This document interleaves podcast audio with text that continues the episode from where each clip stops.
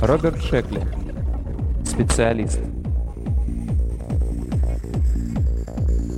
Фотонный шторм разразился без предварительного предупреждения, обрушился на корабль из-за плеяды красных звезд-гигантов. Глаз едва успел с помощью передатчика подать второй и последний сигнал тревоги, как шторм уж бушевал вовсю. Для передатчика это был третий дальний перелет и первый в жизни шторм световых лучей. Когда корабль заметно отклонился от курса, принял на себя удар фронта волны и чудовищно накренился, передатчик перепугался не на шутку. Однако страх тотчас рассеялся, уступив место сильнейшему возбуждению. «Чего бояться?» — подумал передатчик. «Разве не готовили меня как раз к таким аварийным ситуациям?» Когда налетел шторм, передатчик беседовал с питателем, но сразу же резко оборвал разговор. Он надеялся, что питатель благополучно выпутается. Жаль юнца, это его первый дальний рейс. Нитевидные проволочки, составляющие большую часть тела передатчика, были протянуты по всему кораблю. Передатчик быстро поджал их под себя, все, кроме тех, кто связывали его с глазом, двигателем и стенками. Теперь все зависело от них. Пока не уляжется шторм, остальным членам команды придется рассчитывать только на свои силы. Глаз расплющил по стенке свое дисковидное тело и высунул наружу один из органов зрения. Остальные он сложил и, чтобы сосредоточиться, втянул их внутрь. Пользуясь органом зрения глаза, передатчик вел наблюдение за штормом. Чисто зрительные восприятия глаза он переводил в команды для двигателя, который направлял корабль на перерез волнам. Почти одновременно передатчик увязывал команды по курсу со скоростью. Это делалось для стенок, чтобы те увеличили жесткость и лучше противостояли ударам. Действия координировались быстро и уверенно. Глаз измерял силу волн, передатчик сообщал информацию двигателю и стенкам, двигатель вел корабль вперед в очередную волну, а стенки смыкались еще теснее, чтобы принять удар. Увлекшись стремительной, слаженной общей работой, передатчик и думать забыл о собственных страхах. Думать было некогда. В качестве корабельной системы связи он должен был с рекордной быстротой переводить и передавать сигналы, координируя информацию и командуя действиями. Спустя каких-нибудь несколько минут шторм утих. «Отлично!» — сказал передатчик. «Посмотрим, есть ли повреждения». Во время шторма нити его спутались, но теперь он распутал их и протянул по всему кораблю, включив каждого члена команды в свою цепь. «Двигатель!» «Самочувствие превосходное!» — отозвался двигатель. Во время шторма он активизировал челюсти замедлители, умеряя атомные взрывы в своем чреве. Никакой бури не удалось бы застигнуть врасплох столь опытного астронавта, как двигатель. «Стенки!» Стенки рапортовали поочередно, и это заняло уйму времени. Их было более тысячи, тонких прямоугольников, составляющих оболочку корабля. Во время шторма они, естественно, укрепляли стыки, повысив тем самым упругость всего корабля, однако в одной или двух появились глубокие вмятины. Доктор сообщил, что он цел и невредим. Он состоял в основном из рук и во время шторма цеплялся за какой-то аккумулятор.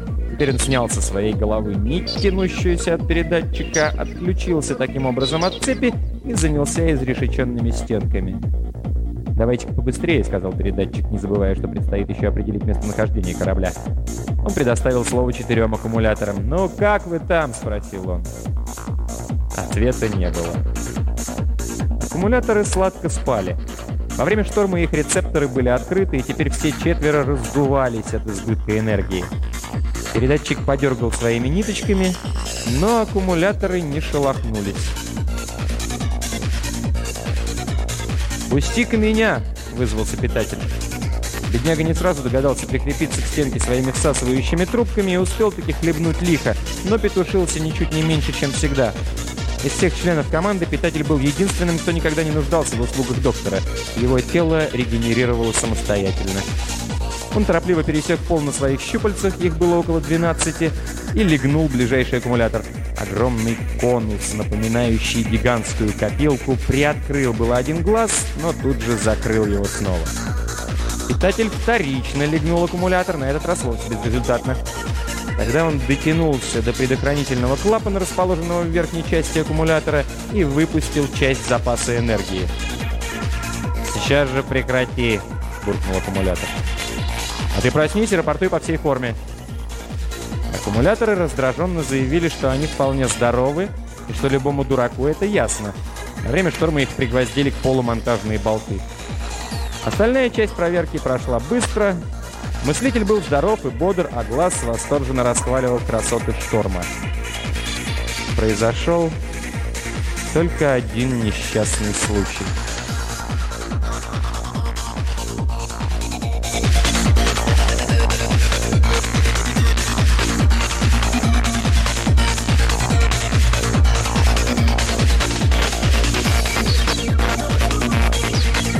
Произошел только один несчастный случай. Погиб ускоритель. Двуногий.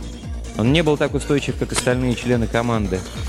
Шторм застал его посреди пола, швырнул на стенку, которая к тому моменту успела резко увеличить свою жесткость, и переломал ему какие-то жизненно важные кости. Теперь даже доктор был бессилен помочь. Некоторое время все молчали. Гибель какой-то части корабля – дело не шуточное. Корабль – это единое целое, состоящее исключительно из членов команды. Утрата одного из них – удар по всей команде. Особенно серьезно обстояло дело именно сейчас. Корабль только-только доставил груз в порт, отделенный от центра галактики несколькими тысячами световых лет. После шторма координаты корабля были совершенно неизвестны. Глаз подполз к одной из стенок и выставил орган зрения наружу. Стенки пропустили его и тотчас сомкнулись снова.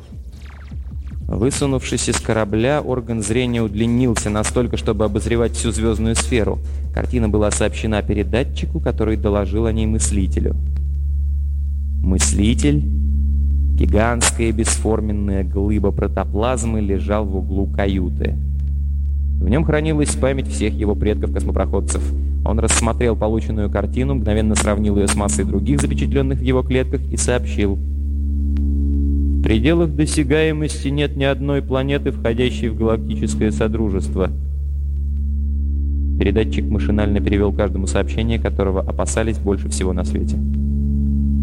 С помощью мыслителя глаз определил, что корабль отклонился от курса на несколько сот световых лет и находится на окраине галактики. Каждый член команды хорошо понимал, что это означает. Без ускорителя, который разгоняет корабль до скорости во много раз превышающей световую, им никогда не вернуться домой. Обратный перелет без ускорителя продлится дольше, чем жизнь каждого из них. Нам остается избрать одну из двух возможных линий поведения. Первая Пользуясь атомной энергией двигателя, направить корабль к ближайшей галактической планете. Это займет приблизительно 200 световых лет. Возможно, двигатель доживет до конца пути, но остальные наверняка не доживут. Вторая — найти в зоне нашего местонахождения примитивную планету, населенную потенциальными ускорителями. Выбрать одного из них и обучить, чтобы он разгонял наш корабль на пути галактической территории. Сложив все варианты, отысканные в памяти предков, мыслитель умолк. После быстро проведенного голосования оказалось, что все склоняются в пользу второго предложения мыслителя. Да и выбора-то, по правде говоря, не было. Только второй вариант оставлял хоть какую-то надежду на возвращение домой. «Хорошо», — сказал мыслитель. «А теперь поедим. Полагаю, все мы это заслужили». Тело погибшего ускорителя сбросили в пасть двигателя, который тут же поглотил его и преобразовал атомы в энергию. Из всех членов команды только двигатель питался атомной энергией. Чтобы накормить остальных, питатель поспешно подзарядился от ближайшего аккумулятора. После этого он преобразовал находящиеся внутри него питательные вещества в продукты, которые потребляли другие члены команды. Химия тела у питателя непрестанно изменялась, перерождалась, адаптировалась, приготовляя различные виды питания. Глаз употреблял в пищу только сложные цепочки молекул хлорофилла. Изготовив для него такие цепочки, питатель скормил передатчику углеводороды, а стенкам хлористые соединения. Для доктора он воспроизвел точную копию богатых кремнием плодов, к которым тот привык на родине. Наконец трапеза окончилась, и корабль снова был приведен в порядок. В углу сном праведников спали аккумуляторы. Глаз расширял свое поле зрения, насколько мог, настраивая главный зрительный орган на высокочувствительную телескопическую рецепцию. Даже в столь чрезвычайных обстоятельствах глаз не устоял перед искушением и начал сочинять стихи. Он объявил во всеуслышание, что работает над новой эпической поэмой «Периферическое свечение». Поскольку никто не желал выслушать эту поэму, Глаз ввел ее в мыслителя, который сберегал в памяти решительно все хорошее и плохое, истинное и ложное. Двигатель никогда не спал. А горло, полной энергии, полученной из праха ускорителя, он вел корабль вперед со скоростью в несколько раз превышающей скорость света. Стенки спорили, кто из них во время последнего отпуска был пьянее всех. Передатчик решил расположиться поудобнее. Он отцепился от стенок, и его круглое тельце повисло в воздухе, подвешенное на сети перетека... пересекающихся нитей. На мгновение он вспомнил об ускорителе. Странно. Ведь все они дружили с ускорителем, а теперь сразу о нем позабыли. Дело тут отнюдь не в черствости, а в том, что корабль — это единое целое. Об утрате одного из членов скорбят, но при этом главное, чтобы не нарушилось единство. Корабль проносился мимо солнц галактической окраины. Мыслитель рассчитал, что вероятность отыскать планету ускорителей составляет примерно 4 к 5 и проложил спиральный маршрут поисков. Неделю спустя им встречалась планета первобытных стенок. На бреющем полете можно было увидеть, как эти толстокожие прямоугольники греются на солнце, лазают по горам, смыкаются в тоненькие, но широкие плоскости, чтобы их подхватил легкий ветерок. Все корабельные стенки тяжело вздыхали, охваченные острой тоской по родине. До чего похоже на их родную планету. Со стенками вновь открытой планеты еще не вступала в контакт ни одна галактическая экспедиция, и они не подозревали о своем великом предназначении — влиться в обширное содружество галактики. Спиральный маршрут проходил мимо множества миров, и мертвых, и слишком юных для возникновения жизни. Встречали планету передатчиков. Паутина линии связи раскинулась здесь чуть ли не наполовину континента — Передатчик жадно рассматривал планету, прибегнув к помощи глаза. Его охватила жалость к самому себе. Вспомнился дом, семья, друзья. Вспомнилось и дерево, которое он собирался купить, когда вернется.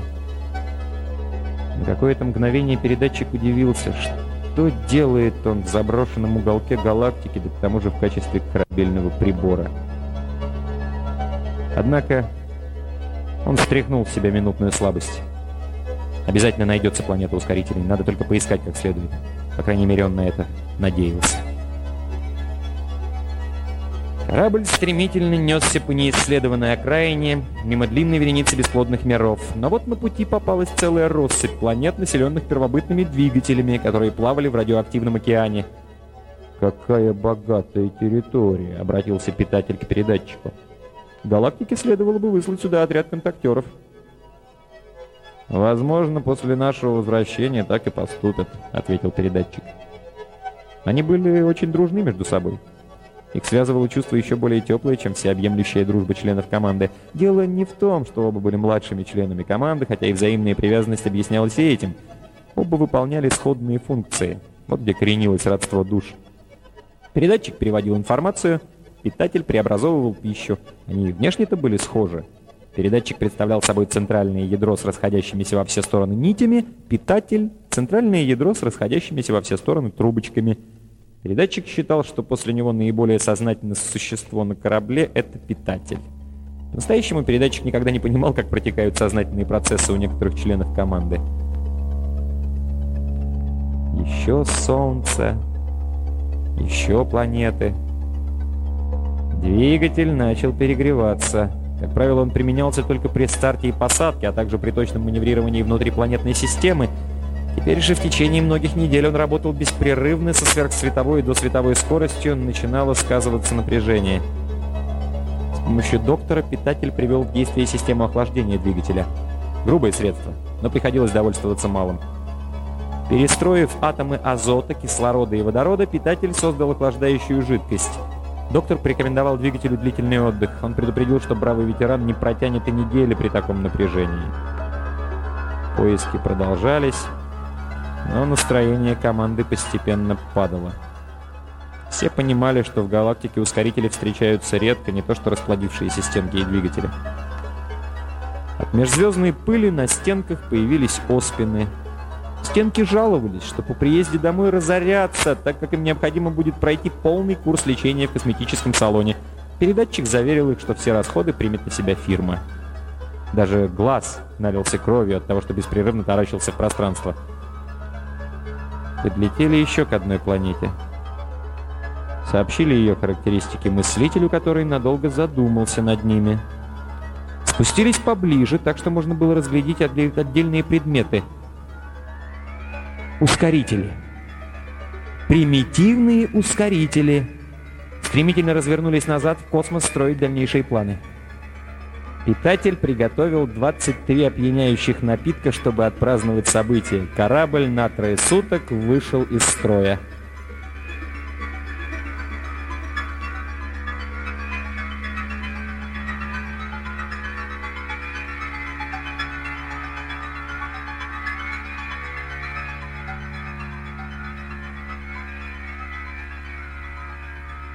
«Ну как? Все готовы?» Еле слышно спросил передатчик на четвертые сутки. Он мучился. С похмелья горели все нервные окончания. Ну и хватил же он лишку. У него сохранились смутные воспоминания о том, как он обнимал двигателя и приглашал по возвращении поселиться на одном дереве. Сейчас передатчик содрогался при одной мысли об этом. Остальные члены команды чувствовали себя не лучше. Стенки пропускали воздух, они слишком ослабели. Чтобы сомкнуться как следует, доктор валялся без чувств. Но хуже всех пришлось питателю. Поскольку его система приспосабливалась к любому горючему, кроме атомного, он отведал все им же приготовленные зелья, в том числе неустойчивый йод, чистый кислород и взрывчатый сложный эфир. Вид у него был весьма жалкий. Трубочки, обычно красивого цвета морской воды, покрылись оранжевыми подтеками. Его пищеварительный тракт работал вовсю, очищаясь от всевозможной гадости, и питатель маялся по носам. Трезвыми оставались только мыслитель и двигатель. Мыслитель пить не любил, свойство необычное для астронавта, но характерное для мыслителя, а двигатель не умел. Все прислушались к поразительным сообщениям, которые без запинки выкладывал мыслитель. Рассмотрев поверхность планеты при помощи глаза, мыслитель обнаружил там металлические сооружения. Он выдвинул устрашающую гипотезу, будто ускорители на этой планете создали у себя механическую цивилизацию. «Так не бывает», — категорически заявили три стенки, и большинство команды с ними согласилось, ведь металл, по их мнению, или был запрятан глубоко под землей, или валялся в виде ничего не стоящих ржавых обломков. «Не хочешь ли ты сказать, будто они делают из металла вещи?» — осведомился передатчик. Прямо из обыкновенного мертвого металла? А что из него можно сделать? «Ничего нельзя сделать», — решительно сказал питатель. «Такие изделия беспрерывно ломались бы, ведь металл не чувствует, когда его разрушает усталостный износ». Однако мыслитель оказался прав. Глаз увеличил изображение, и каждый увидел, что ускорители понаделали из неодушевленного металла большие укрытия, экипажи и прочие предметы. Причину столь странного направления цивилизации трудно было установить сразу, но ясно было, что это недоброе предзнаменование. Однако, как бы там ни было, самое страшное осталось позади. Планета ускорителей найдена. Предстояла лишь сравнительно легкая задача — уговорить одного из туземцев. Едва ли это будет так сложно. Передатчик знал, что даже среди примитивных народов священные принципы галактики, сотрудничество и взаимопомощь нерушимы. Команда решила не совершать посадки в густонаселенном районе — Разумеется, нет причин опасаться недружелюбной встречи, но установить контакт с этими существами как с племенем – дело отряда контактеров. Команде же нужен только один индивид. Поэтому они выбрали почти необитаемый земельный массив и совершили посадку, едва эту часть планеты окутала ночь.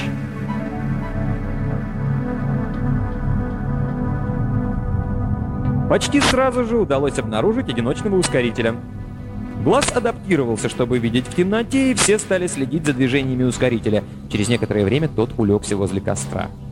Мыслитель разъяснил, что это распространенный среди ускорителей обычай отдыха. Перед самым рассветом стенки расступились, а питатель, передатчик и доктор вышли из корабля. Питатель ринулся вперед и похлопал туземца по плечу. Вслед за ним протянул линию связи и передатчик — Ускоритель раскрыл органы зрения, моргнул ими и сделал странное движение органом, предназначенным для поглощения еды. После этого он вскочил на ноги и пустился бежать. Три члена команды были ошеломлены. Ускоритель даже не дал себе труда выяснить, чего хотят от него трое инопланетян. Передатчик быстро удлинил какую-то нить и на расстоянии 15 метров ухватил ускорителя за конечность. Ускоритель упал. «Обращайся с ним поласковее», — посоветовал питатель. «Возможно, его испугал наш вид».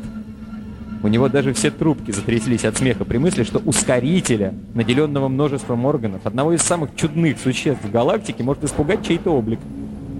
Вокруг упавшего ускорителя засуетились питатель и доктор, подняли его и перенесли на корабль. Стенки снова сомкнулись, ускорителя выпустили из цепкого захвата и приготовились к переговорам.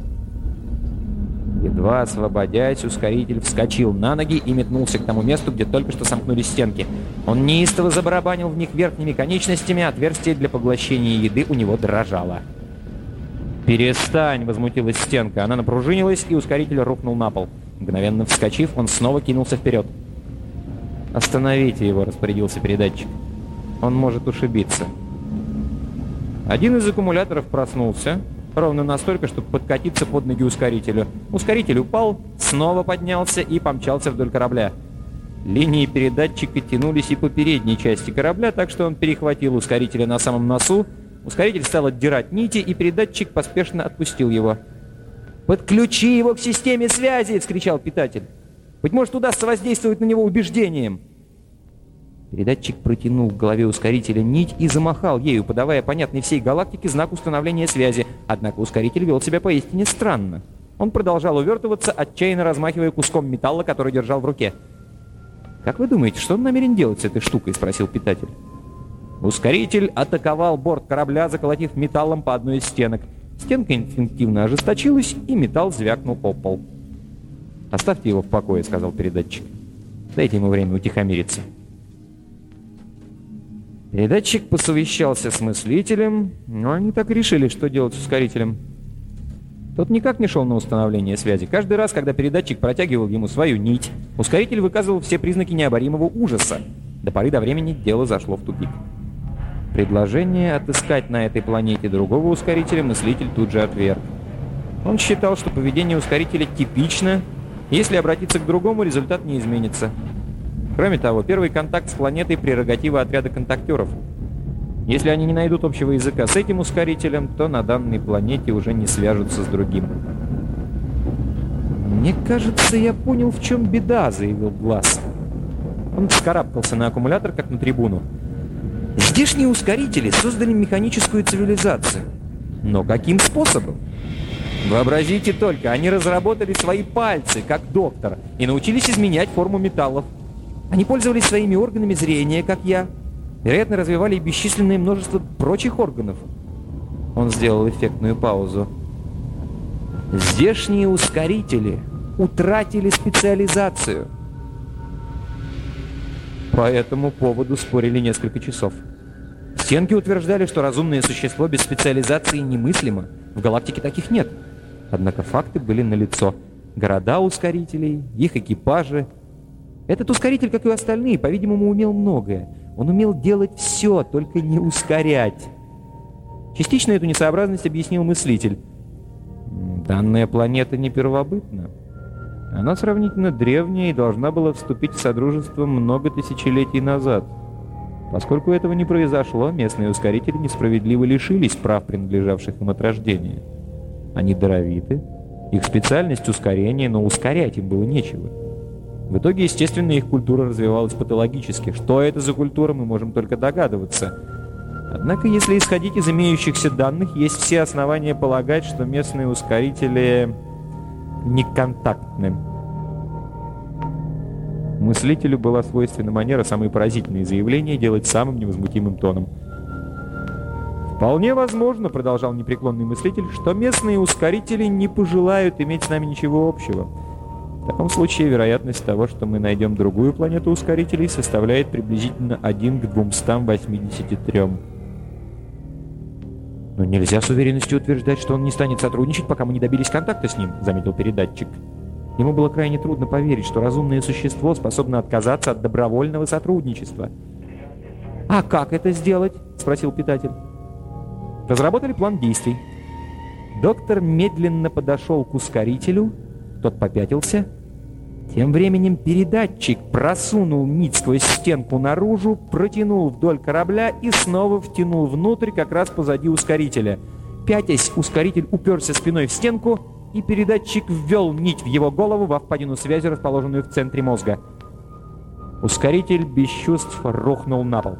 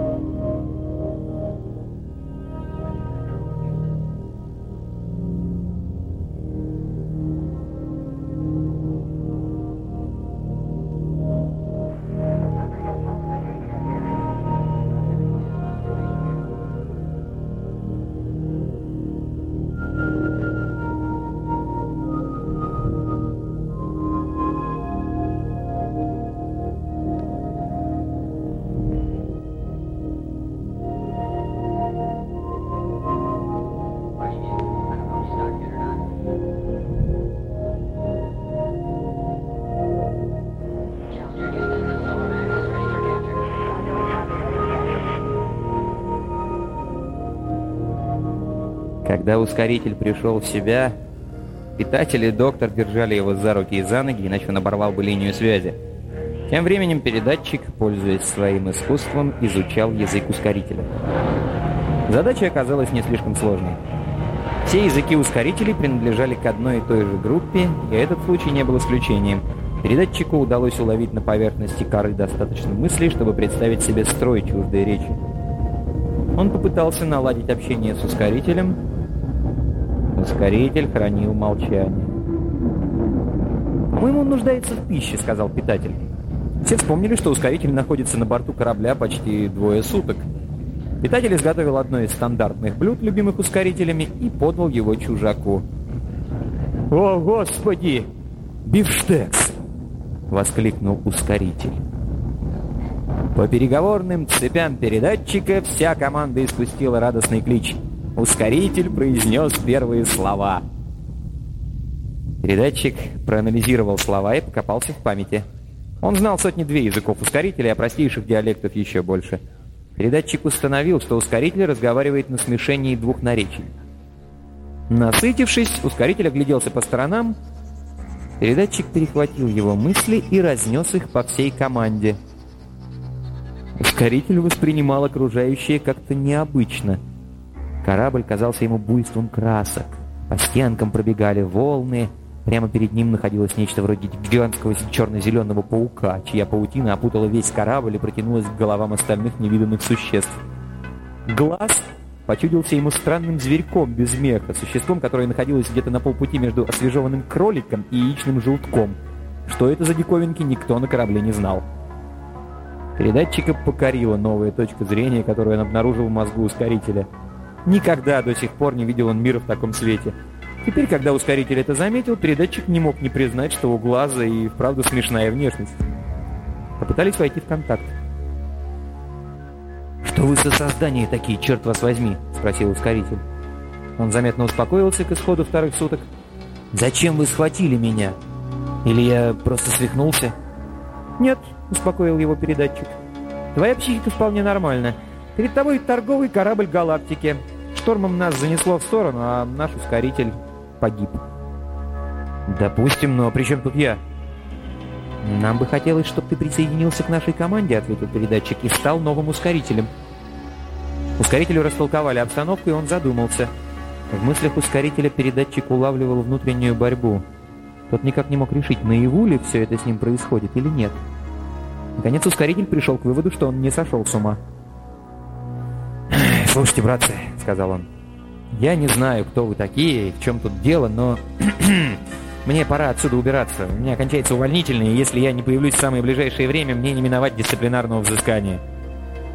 Передатчик попросил ускорителя пояснить, что такое дисциплинарное взыскание, и послал полученную информацию мыслителю.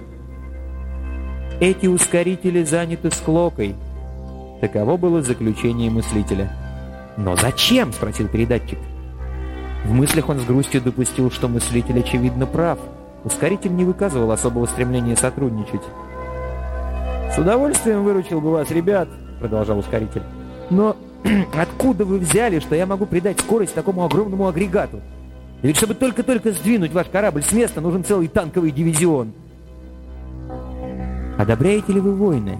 — спросил по предложению мыслителя передатчик. «Никто не любит войну, особенно те, кому приходится проливать кровь». «Зачем же вы воюете?» Органом приема пищи ускоритель скорчил какую-то мину, которую глаз зафиксировал и переслал мыслителю. «Одно из двух, или ты убьешь, или тебя убьют. А вам, друзья, известно, что такое война?» «У нас нет войн», — чеканил передатчик. «Счастливые», — горько сказал ускоритель. «А у нас есть. И много». «Конечно», — подхватил передатчик. К этому времени он успел получить у мыслителя исчерпывающее объяснение — а хотел бы ты с ними покончить? Конечно. Тогда лети с нами. Стань ускорителем. Ускоритель встал и подошел к аккумулятору. Усевшись на него, ускоритель сжал кулаки. «Какого черта ты тут мелешь? Как я могу прекратить все войны?» — осведомился он. «Даже если бы я обратился к самым важным шишкам и сказал, этого не нужно», — прервал его передатчик. Достаточно отправиться с нами в путь. Доставишь нас на базу, галактика вышлет на вашу планету отряд контактеров, тогда воинам придет конец. «Черт с два!» — ответил ускоритель. «Вы, миляги, значит, застряли здесь. Ну и прекрасно. Никаким чудищем не удастся завладеть землей». Ошеломленный передатчик пытался проникнуть в ход мыслей собеседника. Неужели ускоритель его не понял? Или он сказал что-нибудь не в попад? «Я думал, ты хочешь прекратить войны», — заметил он. Ну, ясно хочу, но я не хочу, чтобы нас заставляли их прекратить. Я не предатель. Лучше уж буду воевать. Послушай, никто вас не заставит. Вы просто прекратите сами, потому что не будет необходимости воевать. А ты знаешь, почему мы воюем? Само собой разумеется. Неужто? Интересно послушать. Вы, ускорители, слишком долго были отделены от основного потока галактики», — объяснил передатчик. «У вас есть специальность — ускорение, но вам нечего ускорять. Поэтому у вас нет настоящего дела. Вы играете вещами, металлами, неодушевленными предметами, но не находите в этом подлинного удовлетворения. Лишенные истинного призвания, вы воюете просто от тоски. Как только вы займете свое место в галактическом содружестве, и смею вас уверить, это почетное место, ваши войны прекратятся» чему воевать? Ведь это противоестественное занятие, когда можно ускорять. Кроме того, исчезнет ваша механическая цивилизация, поскольку нужды в ней уже не будет. Ускоритель покачал головой, жест, который передатчик истолковал как признак растерянности. Ты хочешь сказать, что этим и должен заниматься каждый житель Земли? Безусловно, подтвердил передатчик. Это ваша великая профессия. На несколько минут ускоритель задумался. «По-моему, тебе нужен врач-психиатр или что-нибудь в этом роде». «Никогда в жизни я не мог бы это сделать. Я начинающий архитектор, к тому же ну, да это трудно объяснить. Однако передатчик уже воспринял возражение ускорителя, в мыслях которого появилась особь женского пола. Да не одна, а две или три. Притом передатчик уловил ощущение одиночества, отчужденности.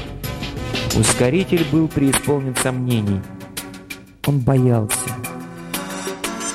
«Когда мы попадем в галактику», — сказал передатчик, горячо надеясь, что нашел нужные доводы, «ты познакомишься с другими ускорителями и с ускорительницами.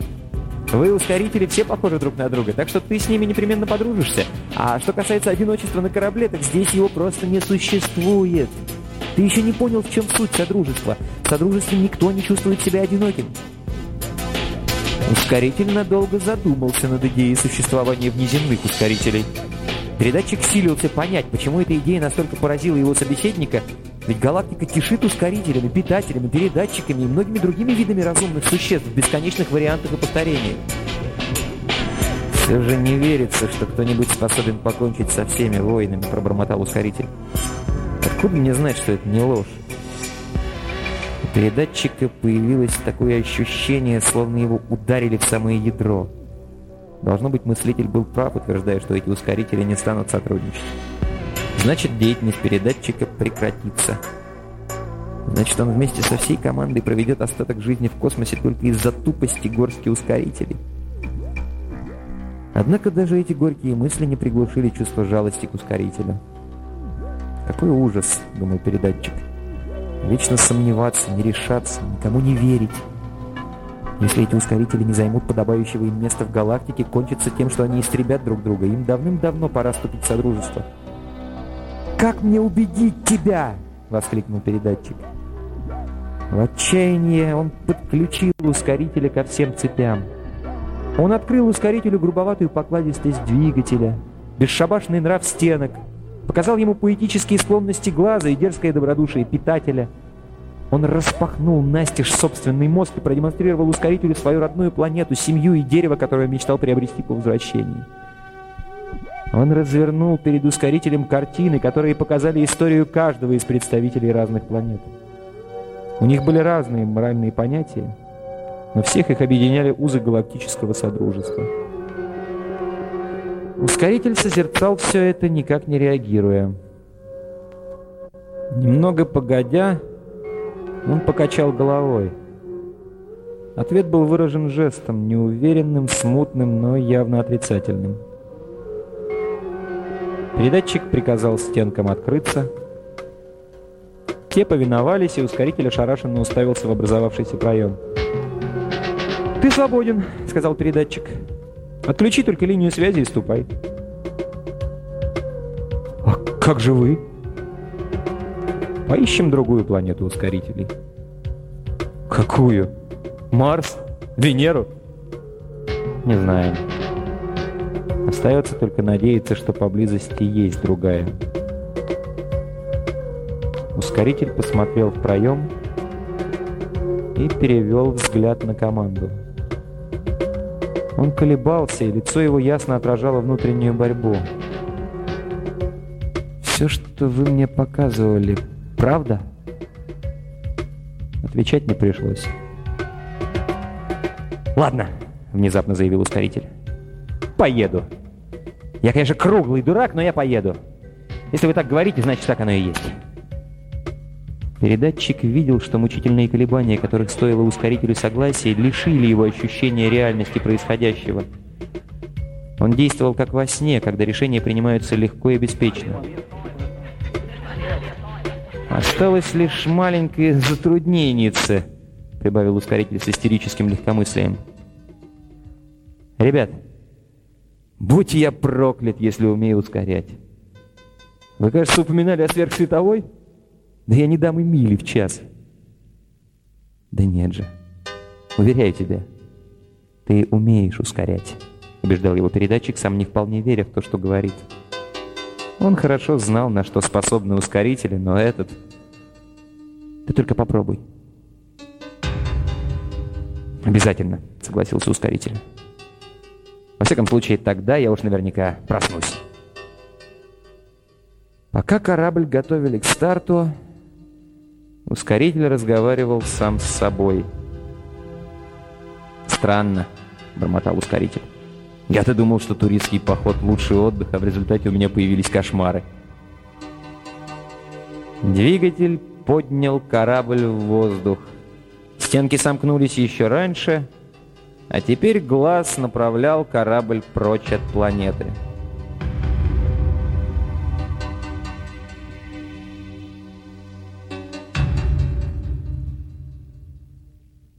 «Мы вышли из зоны притяжения», — сообщил передатчик.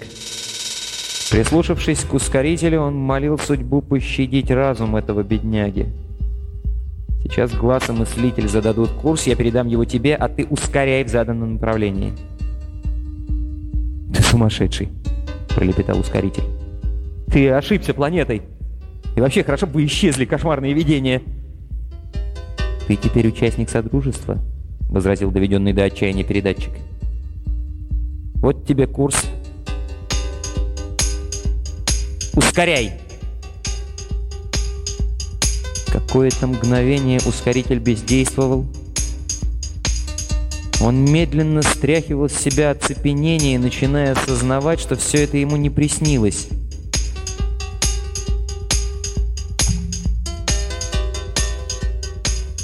Он ощутил содружество.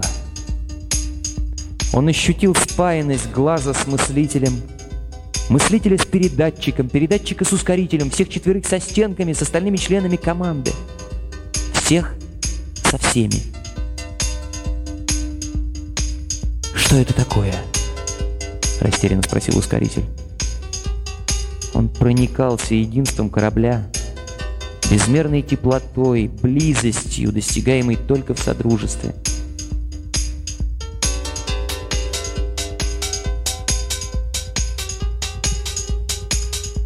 Он стал ускорять.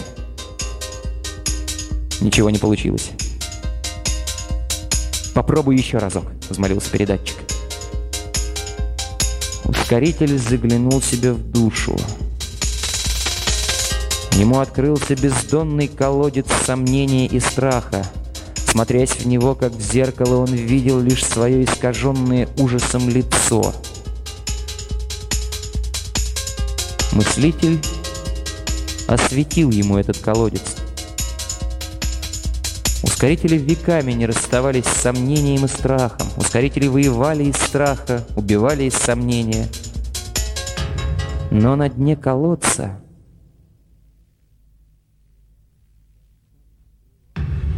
там скрывалась тайна ускорения.